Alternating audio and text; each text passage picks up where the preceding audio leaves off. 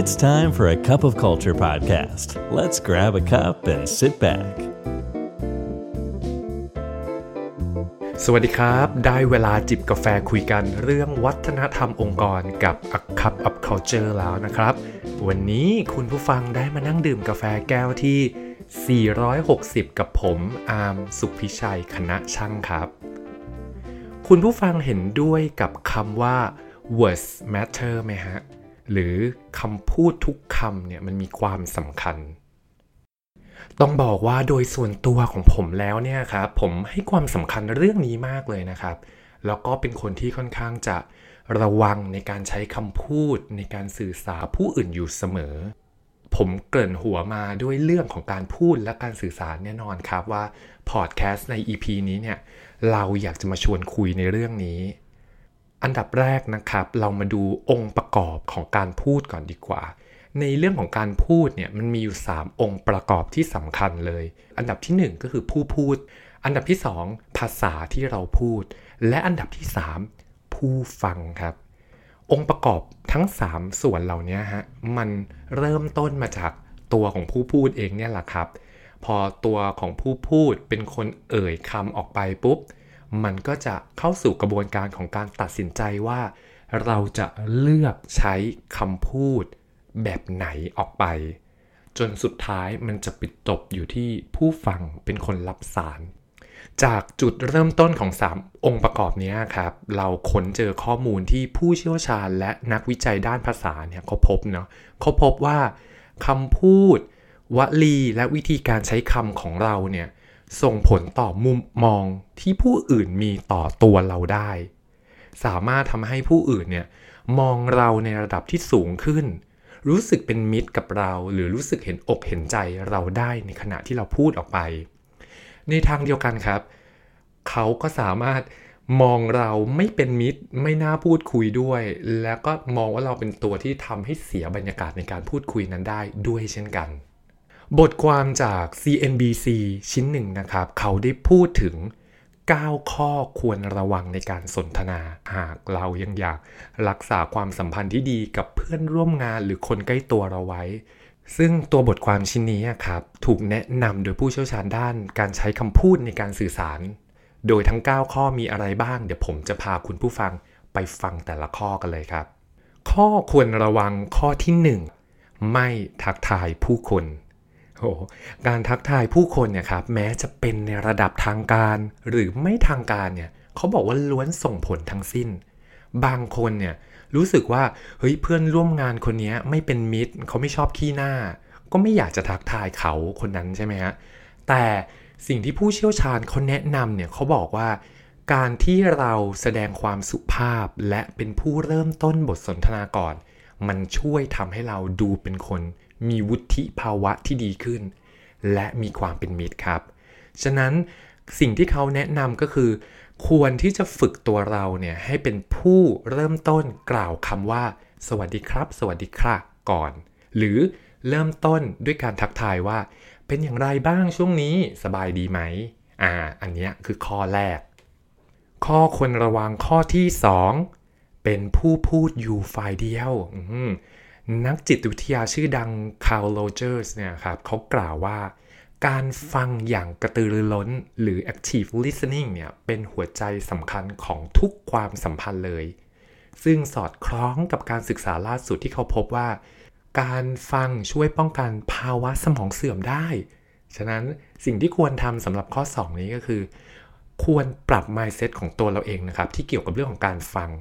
และลองตั้งเป้าหมายกับตัวเองว่า ในการสนทนาครั้งนี้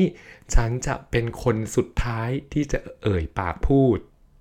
ข้อควรระวังข้อที่ 3 ก็คือ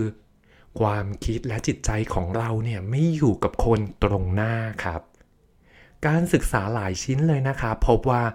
ในการสนทนาส่วนใหญ่ของเราเนี่ยเรามักไม่ได้อยู่กับสภาวะปัจจุบันตรงหน้าดีเท่าที่ควรนัก สมองของเราเนี่ยมักจะวิ่งไปคิดเรื่องนู้นทีเรื่องนี้ทีหรือโฟกัสอยู่กับแต่ว่า ฉันจะหาคำพูดหรือคำถามอะไรมาขัดแย้งมาพูดสวนออกไป โดยไม่ได้ฟังสิ่งที่ผู้พูดกำลังสื่อสารอยู่ตรงหน้าเราครับ ฉะนั้นสิ่งที่ควรทำก็คือ ควรที่จะใช้เทคนิคการดึงดูดผู้พูดด้วยการมีภาษากายของตัวเราฮะ ไม่ว่าจะเป็นการสบตาเอ่ยพยักหน้า หรือตอบสนองต่อผู้พูดบ้างเป็นระยะระยะ ในทางจิตวิทยาเนี่ยเขาพบว่า การที่เราพยายามใช้ภาษากายตอบรับอยู่สม่ำเสมอกับบทสนทนาเนี่ยมันช่วยสร้างความรู้สึกเป็นพวกเดียวกันให้เกิดขึ้นด้วยด้วย ซึ่งจะช่วยเพิ่มระดับความรู้สึกปลอดภัยที่มีต่อกันและกันในการสนทนาครั้งนั้นๆครับ ข้อควรระวังข้อที่ 4 ไม่เชิญชวนให้อธิบายเพิ่มครับ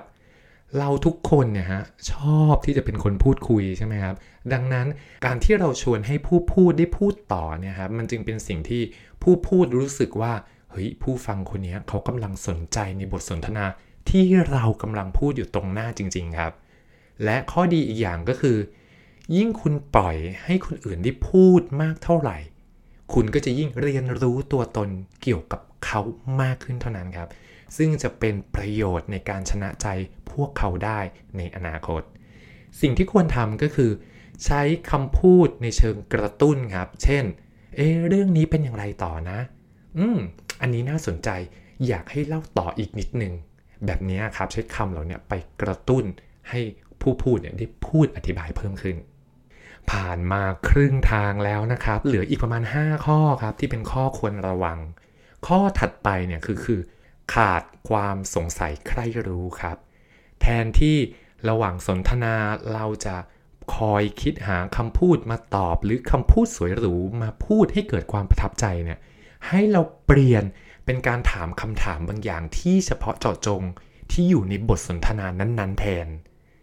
การศึกษาของวิทยาลัยฮาวาดในปี 2017 เนี่ยเขาพบว่า เมื่อคุณถามคำถามผู้คน คนเขามีแนวโน้มจะคิดว่าคุณเป็นคนที่น่าคบหา น่าพูดคุยด้วยเพิ่มมากขึ้นครับ ฉะนั้นในข้อนี้สิ่งที่ควรทำก็คือ ใช้เทคนิคการถามคำถามต่อยอด ในเรื่องเดิมๆมาถามเรื่อยๆ ผมยกตัวอย่างอย่างเช่น คุณคิดอย่างไรกับเรื่องนี้ หากเป็นคุณคุณจะทำอย่างไรกับสถานการณ์นี้ หรือคุณมีมุมมองอย่างไรบ้างกับเรื่องนี้ แบบนี้ครับเป็นต้น ข้อควรระวังข้อที่ 6 ไม่มีการชมเชยเลย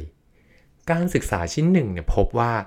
การที่คนเราได้รับคำชมเชย มันให้ความรู้สึกเสมือนกับว่าเราเนี่ยได้รับรางวัลเป็นเงินเป็นทองเลยนะครับ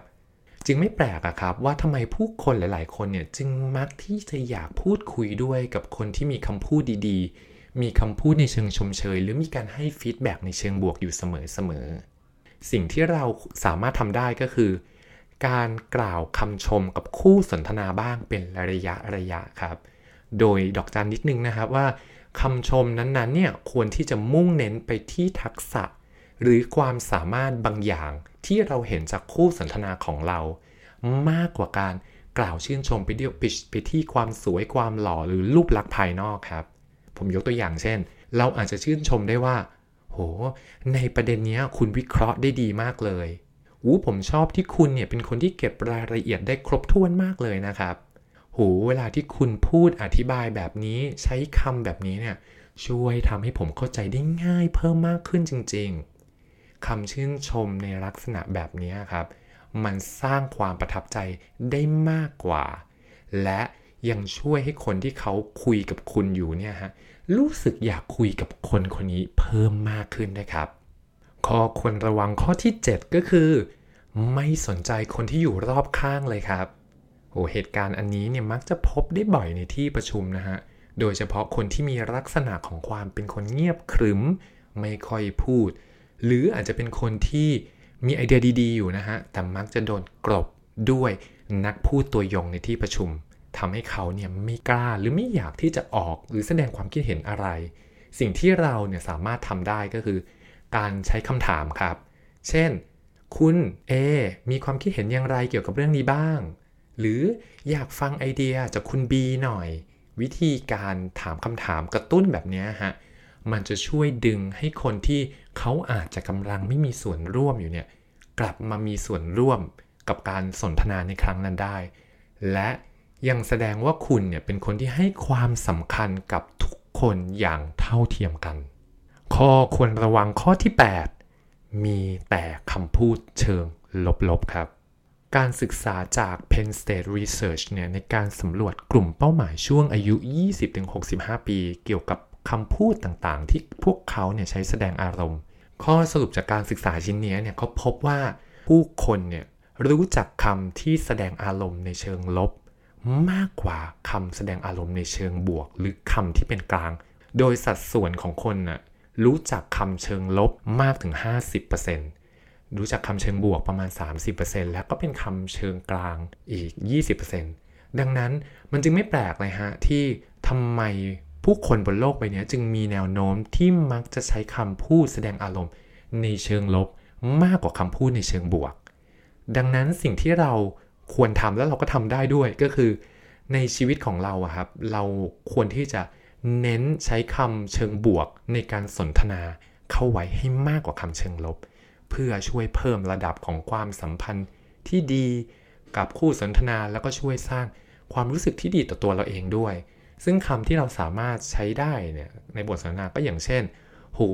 เรื่องนี้มีความน่าสนใจมากเลยครับ ประเด็นนี้ยอดเยี่ยมมาก ผมชอบที่คุณเล่าเรื่องนี้คุณเล่าสนุกจริง ๆคำพูดเชิงบวกเหล่านี้ครับมันช่วยทำให้บรรยากาศในการสนทนาดีขึ้นเยอะเลยฮะเดินทางมาถึงข้อสุดท้ายท้ายสุดแล้วครับ กับข้อที่ 9 ลืมที่จะกล่าวและรู้สึกขอบคุณอย่างจริงใจครับคำว่าขอบคุณเนี่ยมันเป็นคำสั้นๆสองคำแต่มีน้ำหนักในเชิงของความสัมพันธ์สูงมากฮะการศึกษาจาก Harvard Medical School พบว่า ผู้จัดการที่มักจะขอบคุณทีมงานของพวกเขาอยู่เป็นระยะระยะเนี่ยพนักงานเนี่ยจะมีระดับแรงจูงใจที่สูงมากขึ้นอย่างมีนัยยะสำคัญเลย ในการศึกษาอีกชิ้นก็ยังพบว่า การขอบคุณสามารถเพิ่มระดับของความสัมพันธ์ได้ สอดคล้องกับงานวิจัยซึ่งเกี่ยวกับคู่รักเขาก็พบว่า คู่รักที่แสดงความขอบคุณกันอยู่เสมอๆเนี่ยมีระดับของความสุขและความสบายใจ ในความสัมพันธ์ที่มีต่อกันมากกว่าคู่ที่ไม่เคยมีการขอบคุณใด ๆเลย ฉะนั้นสิ่งที่ควรทำก็คือ ควรเพิ่มคำว่าขอบคุณนะครับ ลงไปใน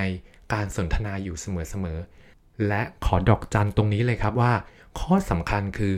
ไม่ใช่เป็นการขอบคุณแค่ แค่พูดไปเฉยๆครับ แต่ควรเป็นคำขอบคุณที่มาจากความรู้สึกขอบคุณจากใจเราจริง ๆ ครับ บทสรุปช่วงท้ายนี้ครับผมอยากจะพูดแบบนี้นะครับว่าคำพูดวลีและวิธีการใช้คำของตัวเราในแต่ละวันเนี่ยมันส่งผลต่อมุมมองและความรู้สึกที่ผู้อื่นมีต่อตัวเราได้ ดังนั้นในทั้ง 9 ข้อนี้ หากเรารู้สึกว่าปัจจุบันนี้เราขาดข้อไหน หรือยังทำข้อไหนได้ไม่ดีนะ ผมว่าอาจจะใช้จังหวะนี้ ในการพัฒนาเปลี่ยนแปลงตัวเอง และทำให้มันดีขึ้นได้ครับผม ใช้เวลาคุยกันไประยะหนึ่งเลย กาแฟของผมก็หมดแก้วแล้วครับ ไม่ว่าจะตั้งใจหรือไม่ตั้งใจก็ตาม วัฒนธรรมยังไงก็จะเกิดขึ้นอยู่ดีฮะทำไมเราไม่มาสร้างวัฒนธรรมองค์กรในแบบที่เราอยากเห็นกันล่ะครับสำหรับวันนี้ ขอบคุณ ขอบคุณคุณผู้ฟังจริงครับ ที่เข้ามาฟังคับกับ Culture สวัสดีครับ And that's today's Cup of Culture. See you again next time.